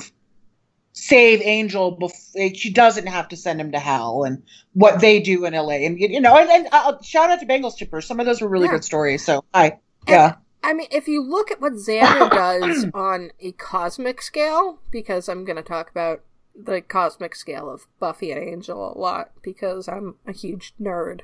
But no I know, right? You never would have suspected. You're shocking me Um, I'm sorry, we're doing an in-depth podcast on all things Buffy the Vice minutia. yeah We're all gigantic nerds. but okay, so Xander basically does not tell Buffy specifically because he wants Buffy to kill Angel.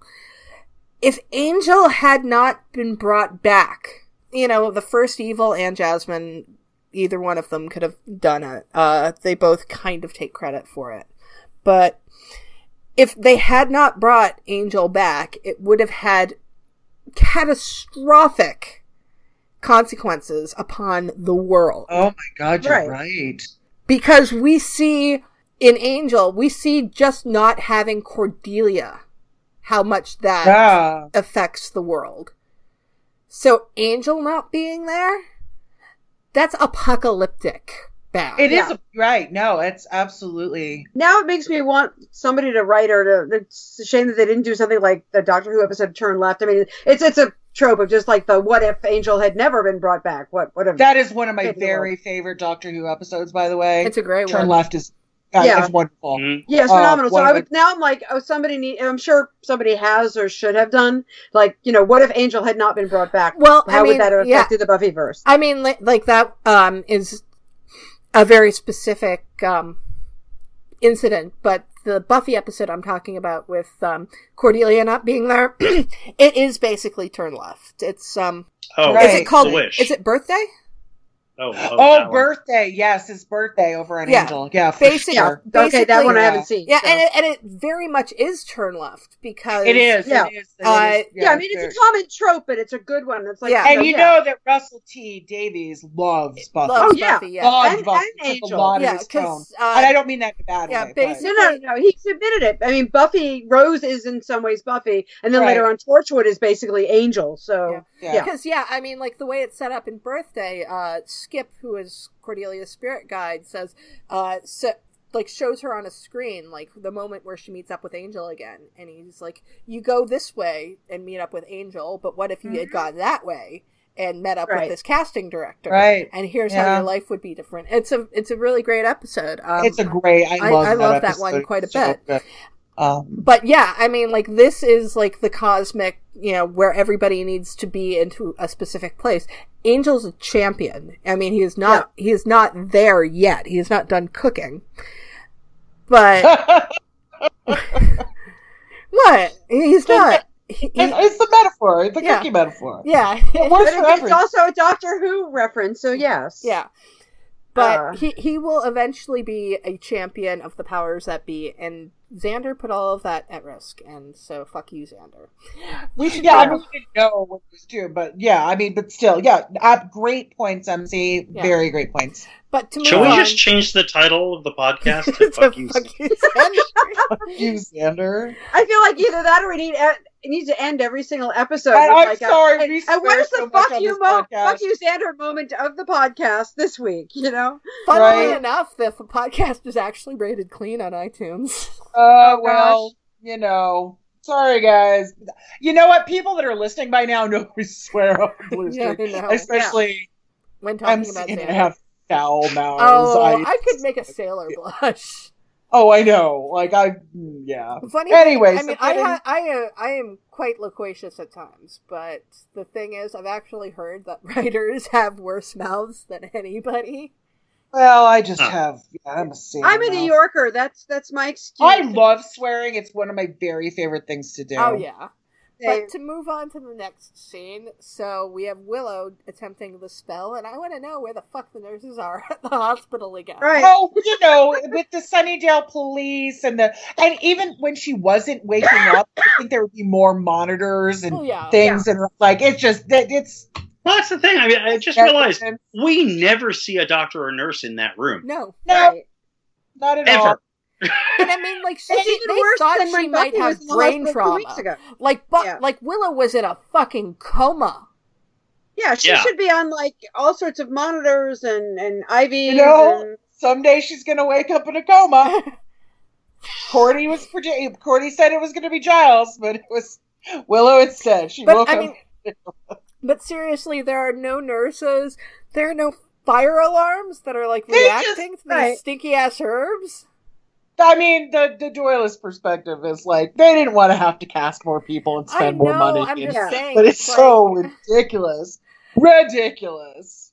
Yeah, I mean, it's like the worst town in America. Yeah, I mean, like, but they felt the need to like, they felt the need to put Willow in the hospital. Like, they could have, they could have stopped the ritual in another way, and not had Willow end up in the hospital because it's not like Yeah. Willow being in the hospital really spurred Buffy on any more than anything else would have. Like, 'cause, I mean, like they killed Kendra, so yeah, yeah, I mean, and, and Buffy is concerned for Willow. She Yeah. does come and yeah, Yeah, but that Yeah. that that is not like the driving point. So I mean, just the fact that they felt the need to put her in the hospital, and then we were lighting candles and stinky herbs. I'm just like, it's ridiculous. Yeah, it's it absolutely is. ridiculous. But, like, girl, what are you doing? That's not the way you play that. and also, um, Oz says that uh, he never took Latin in school, but it's Romanian. But what? No, it, it, is it Romanian? It's supposed to It be. is. Actually, the subtitles say in Romanian. But some Oh, of the I don't Because know. I'm, It's like I'm having some hearing problems. Like I can hear okay, but Because- sometimes I don't understand. So I turn the subtitles on, and it actually says subtitles in Romanian. yeah. Because I mean, the thing is, Jenny put the curse through a translation program. But see, the way they are doing the ritual is that Oz is reading out the Romanian, and then Willow is reading the English. And I don't know, I don't understand how any of this works. Anyways, No, it doesn't make any either. sense. Magical, Yeah. shooty, I beam, magic. Yeah, I mean, if you think about it, also, especially if he doesn't speak the language, whichever language it is, I, I'm thinking of like things like Ash versus the Evil Dead, and it's like if you mispronounce a word in a ritual, no, something bad is going to happen. Platoon, Yes. two. Yeah, Yeah. exactly. It's like why, Klaatu why Barada Nikto, yes. something Yeah, Nikto, You don't know yeah. how- what you're saying. I mean, if you're reading it phonetically, okay, but otherwise, yeah, you could be summoning up, you know, some kind of like snot demon from Dimension X rather than trying to return place his soul. Right, you it's, what it's what it's what they call on Buffy, and it, it's actually they had a name for it with the staff. Is applied applied phlebotinum. It's ridiculous. Yeah, Buffy it's- magic, I mean, I guess Now- we're gonna Now, have to get used to it. At the time with the the cutting of the episode, the editing, where it was going back to what Buffy was doing, and then the and the spell and the fight scene, I I would I was just like, right. And even watching it through this time, I knew it was ridiculous, but there was a moment when I stopped taking notes for a while, and then had to go back and watch it again to take notes, where I was just like, Oh, I'm. I yeah, edit, editing wise and production wise, it's beautiful. It's Oh, just like I'm when you just start saying. to think of the, the illogic, it, it gets frustrating. Yeah, I, Oh, mean, I mean, we do this because this is our job. This we is do this why, because we Right. can. This is why Mhm. people We do listen to us. They we're- listen to us to nitpick Right, and but- stuff. But this ending is so fucking tight. Oh. yeah, Now I am going to nitpick the fight choreography Uh, because yeah, uh, I'm sorry, like, and David Boreanaz' stunt double is really good at what he does. Except for but- looking like David Boreanaz. Right, he looks it looked like, like, at one point he had a ponytail. I mean, I don't No, think he he did, but his hair like looked Hey, bad. Brendon. He Yeah. looks like Xander. Yeah. Like facially, he looks like it looks it looks like Xander fighting. So like in the moment when I first watched this, I was just so into what was happening and so emotionally invested. But going back on rewatch, when I rewatched with friends later, we played a drinking game through the whole spot the stunt double. Yeah, it's it's pretty It's- awful. Th- So much of the fight is done by the stunt doubles, and I know. Joss was not a uh, talented enough director at the time to be able to cover it up better. Because, Yeah. like, he does wide shots of them fighting, and Yeah. Angel's stunt double has a receding hairline. And looks like Xander. And looks Yeah. like Xander. But I'm saying, like, when they do the overhead shots, you can Oh. see, like, this bald spot. Oh yeah. Yeah. It's terrible. It's bad. It is a badly done. I mean, the fight in itself is really high stakes. Yeah. So I appreciate that. I appreciate the cross cutting Mhm. to Willow doing the spell, but man, it's it's Bad. bad. It's Yeah. bad stuff. Thing. And it gets better. But Buffy gets better about it later on, but it's not until it's not until at least another two seasons Yeah. where it's matching is Yeah, better. and, and I'm glad it's not just me because I was like, okay, I'm noticing this. Is I'm like, am I being too critical here? No, No. no, every this has been a, bad. a- this has been a, a a quip in the fandom for years. Yeah, No, again, And, uh, but emotionally, it's still very effective. yeah. Yeah. And it was also really satisfying to see Spike get up and hit Angel just like. oh, right, Oh yeah. Yes. right. Oh, that that is really emotionally satisfying when he just What exactly does Spike do to knock Drusilla out? uh, right, right. That that he chokes her out, which is impossible because she Yeah. doesn't need to breathe. Yeah. right. Yeah, no, that's also ridiculous. Yeah. Well, yeah, this won't be the first time that they've Aw. screwed up vampire breathing. Right. So and choking someone out or drowning them. Or even in this episode, because in this in the beginning of this episode, when he's torturing Giles, Angel cleans Giles's glasses by breathing on them. Right. yeah. Didn't even realize that. I didn't think of that, but yeah. Oh, I mean, it's a now we're now we're so into our shows and our minutia that there's entire Reddit, you know, subreddits about this kind of stuff and what did this Oh, thing yeah. mean? And they hung this picture on the wall, like the stuff that went on with Westworld, where they picked apart like I don't know if we were we weren't doing that as much. Also because this is one of the very first shows that had that heavy heavily serialized kind of storytelling. You know, this this was a this show is so influential on what will come later in television. Yeah. Yep. So influential. Yeah. Uh, that and the X Files, very So- influential. but oh my god, it yeah, the breath, the breathing. So we've talked a little bit about Willow's uh, step into magic, but this is this is fucking it. Yeah. This is Well, it. This is Yeah, and this is- for years I had canoned that Willow was possessed by the Kalderash woman. I was Uh, thinking about that. And not only that, but that she never quite went away. yeah. Oh, Mm. interesting. Yeah. and that was- that actually would explain why Willow so quickly develops such skills with magic. Ah, and Yeah, it- also, the Kalderash people don't seem to be really concerned about morality, Not particularly, no. yeah. but they're very into vengeance, which Willow totally That is. is such a. Oh, you should have written this show. Yeah, Fourteen-year-old you would have I was been. uh, well, except fourteen-year-old me did not think about this kind of shit. Thirty-four-year-old I know. me does. But you, but you thought about it a little bit. Fourteen-year-old you was still like starting to get that. Like, I can, I know this. I can just feel it. Or, or I well, actually, honestly, I was stalking you for all that time, looking in your window. Uh, Watching you sleep. Watching you uh. sleep, drawing stick figures because that's about the artistic skill that you- I have. You are you are Angelus, and I claim my five pounds. Yeah. This is- That's it. Well, here's I- here's it was the all thing. an elaborate ruse to meet you on Tumblr. Well, I mean, Fox is saying that Buffy is right for a reboot. So Yeah, they've I been talking about don't that even on call and off me. for a while, and I'm just like, shut up, I'm, go away. well, I mean, here's the thing: like, doesn't need to be a reboot. It can be a sequel. Call me, guys. One of the things that makes this episode and this fight scene, like, because we bag on this fight scene about the stunt doubles.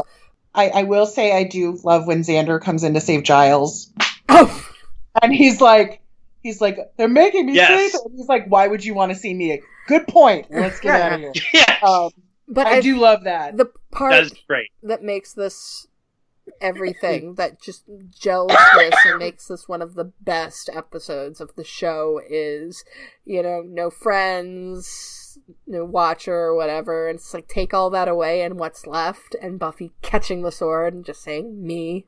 That is when the tears start every Yeah. this time too. And i was taking notes for this podcast and i started crying and i've been sick a lot and i think my my partner was like are you okay in there? You make sure you're not sick. No it's just buffy. I'm gonna i'm Yeah. gonna start openly weeping. I didn't start crying until full of grace started. Oh my god fuck you Sarah McLachlan like I, I can't hear that song without thinking about poor buffy or sad dogs. Yes i know what You you are guys- talking about yes. The Sarah McLachlan commercials with the ASPCA sad dogs, and and, that's and just as an aside, she did this also in um, uh, Due South, and I'm blanking on the uh, uh, Victoria's Secret, Veronica's Secret, I think it's called, and I've forgotten the name of the song, but it's the same damn thing. It's like whenever you have like a heavy duty emotional, you know, thing, bring in the Sarah McLachlan, especially in the 90s. It's Well, like, this- yeah, oh, this you damn Canadian bitch, shut up. hey watch it oh, I like Sarah McLachlan. Oh, I, love her, I but it's like it's. I don't like the fact that there's, you know, she's the soundtrack. She was at Jensen Ackles' birthday out. party last weekend Really? for some Yeah. random reason. so Weird trivia, but you know. I do not care about Bangel. I have said this before. I have said this before, but no. oh my god, this ending, this ending, this ending. I don't ship it, but I oh, but my Yeah. love of Buffy herself and what she has to do. I Is- think I'm your gonna cry heart right would now. have to be stone to not feel something in this scene. Oh, it's Mm. oh, and and let's talk about Christoph Beck. Oh, close your eyes. and and close your eyes and and the way that they edit that straight a full of grace with the same tones and yeah.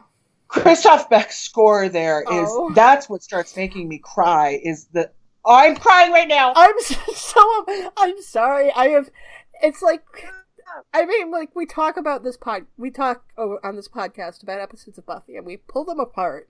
And I I think sometimes that a lot of people might be like, "Oh, well, they don't really care about Buffy all of that much." And the thing is, no, we fucking love We this. love We this show. care This about is show an so emotional much. Touchstone of my entire Yeah. life. Like I've talked about how this show fucking saved my life. Yeah. And this is the reason why right here. Yeah. And this is also the reason why I have such a good friendship with my co-hosts. Right? And so this show means so fucking much to me. And Yeah. I just and Sarah I'm just cry. Sarah Yeah. Michelle Gellar is brilliant and should have had every Emmy Yeah. for every freaking season of the show. And it's it's just I I, I can't not Yeah. cry I when mean, I think about like, it. It's so powerful. That's the thing is, you know, we pick stuff apart, but but when the show really hits hits its mark, it's just amazing. Yeah. It's times like this that is that makes up for any any nitpicking we do. Yeah. This We we watch the nitpick because we love it. Yeah. Yes. And we're- we're looking at it as a perspective of people that are much older than we were when we, you know, watched it when it came out. Yeah. So there's stuff you can love something so deeply and dearly and understand its problematic elements. Yeah. Yeah. There's many shows out there that I love. I understand why they're problematic, but in the moment of watching them and experiencing what the characters' journeys are, I don't care about the problem. I'm Yeah. just there with them, and I'm always there with Buffy. Yeah. Always there with my girl. Yeah. She means just so much to me. And Sarah's incredible, and Christoph Beck, and the and Sarah McLachlan and the sad dogs, and Buffy's overall shame, you know. And then there's the oh, you know, and her baggy clothes, and she's walking down the and Willow Oh. is like, she'll be back in a while. And, And like, also yeah. we- let's give some props. Like we've given a lot of props to him for the second half of the season, but David Boreanaz, the way he was able to turn on a dime from Angelus to a mm. confused angel. Oh, and, yeah. and the tears oh my god it was like yeah it's just like you know i'm not even a huge angel fan but i absolutely loved him in that moment it really Oh. is like an amazing amazing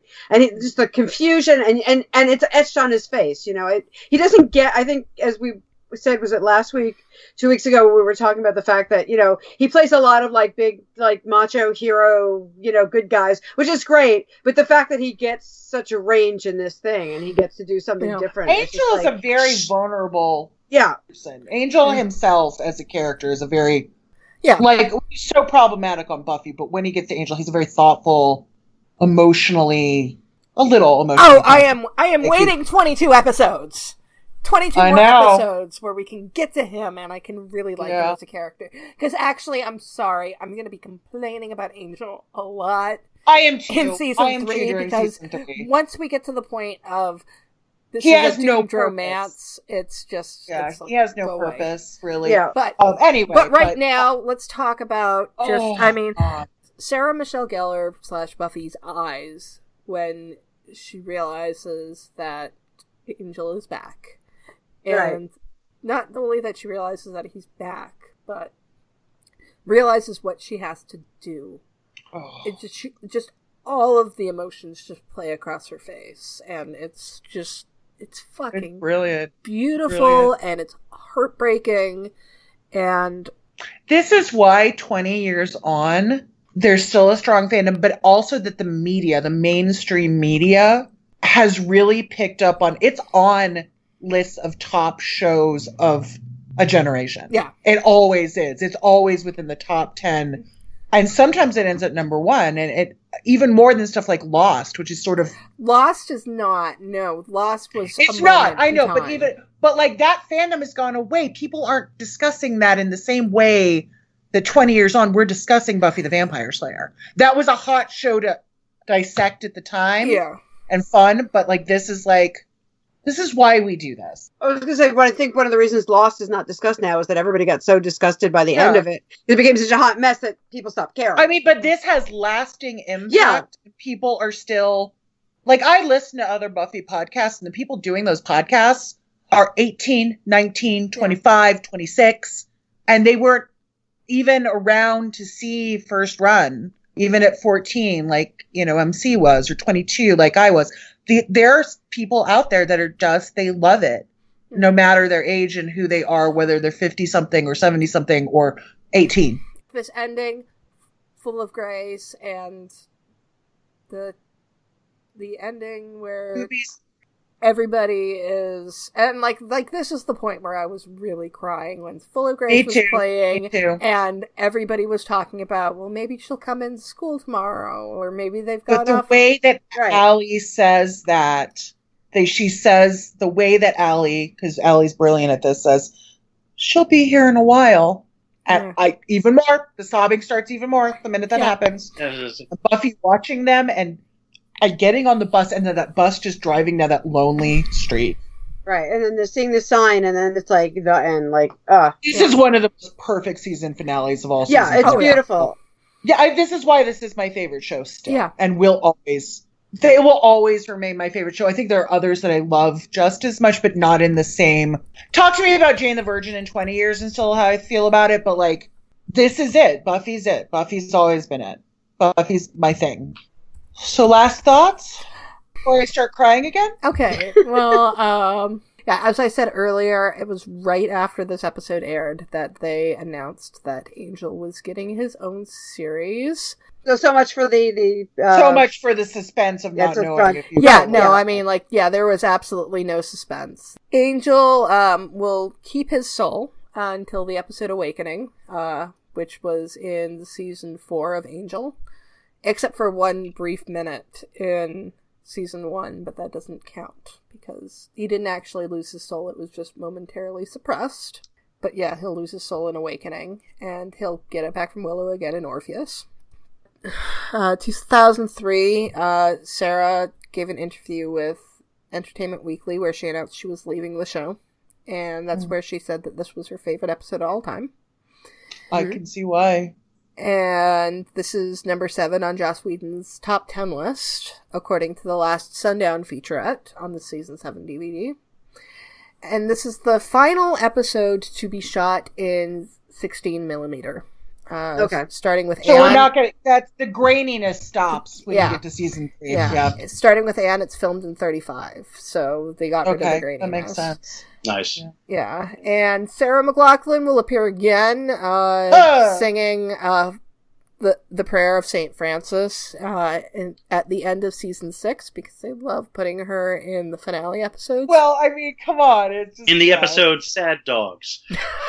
Sad Dogs, an ASPCA commercial. So brought to you by Buffy the Vampire Slayer. And yeah, for music, we had uh, Sarah McLachlan obviously singing "Full of Grace." And right. Christoph Beck did Waking Willow, Vision of Jenny, and Close Your Eyes, which is the Buffy and Angel love theme. But also that that that he did all that music during the fight thing, the really cinematic score. Well, these, these are the ones that are named. That are named that they named, yeah. yeah, not just like fighty fighty fight scene music. So, um, yeah, final thoughts on becoming part two. That I can't hear Sarah McLachlan without being triggered and thinking of this episode. Yeah. I mean, there are other Sarah McLachlan songs. I own this album. I actually went back and listened to this whole album, "Fumbling Towards Ecstasy." That this yeah, yeah. I own it too. It's a it's still a really good album. It's but it's it, really it's good. But it's like that's like it's so '90s that like so many shows use her stuff for like these yeah. big emotional things, and and rightfully so. But it's yeah, yeah it's a heavy duty thing. Yeah, and then and sad dogs. So and it does. It gives me a it's a little trigger. Sarah McLachlan's voice will get me a little Sarah but I love this episode. It's one of my. It's on one of my. It's in my top ten. Yeah. It's it's a great episode and it's it's a great season closer. I mean, yeah. it just it yeah it just yeah. hits home at the end. It just for I, all the the nitpicks we have in the end, it just really works. I think it is probably the best Buffy season closer. I love yep. a lot of the Buffy season closers, but I think this one is probably probably because it is the most, like we said, peak Buffy. Uh, and world changing. Yes, this, yeah. this you know, it's really, everything. Yeah. Uh, season five comes pretty close. Season five does come close. It, it's sort of just barely, barely nook and nook. Yeah. season five. But yeah.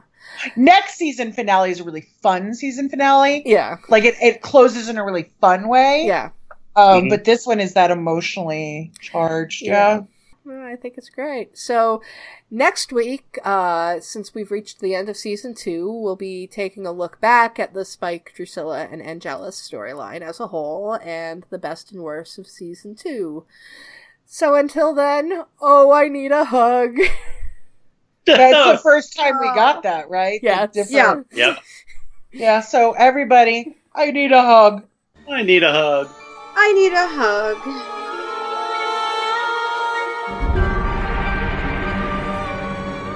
We'd like to thank everyone who downloaded the podcast, and an extra special thanks to everyone who shared, liked, and subscribed on social media. If you'd like your questions or comments read on the show, you can contact us on our website, returntothehellmouth.com, on YouTube, Tumblr, and Facebook at Return to the Hellmouth, on Twitter at HellmouthReturn, or on email at returntothehellmouth at gmail.com. We'll be sure to read your comments on the show. Be sure to rate our show at iTunes and Stitchers, and check out our show merchandise on TeePublic and Redbubble. See you on Tuesday for the Season 2 wrap-up. Grr, arg.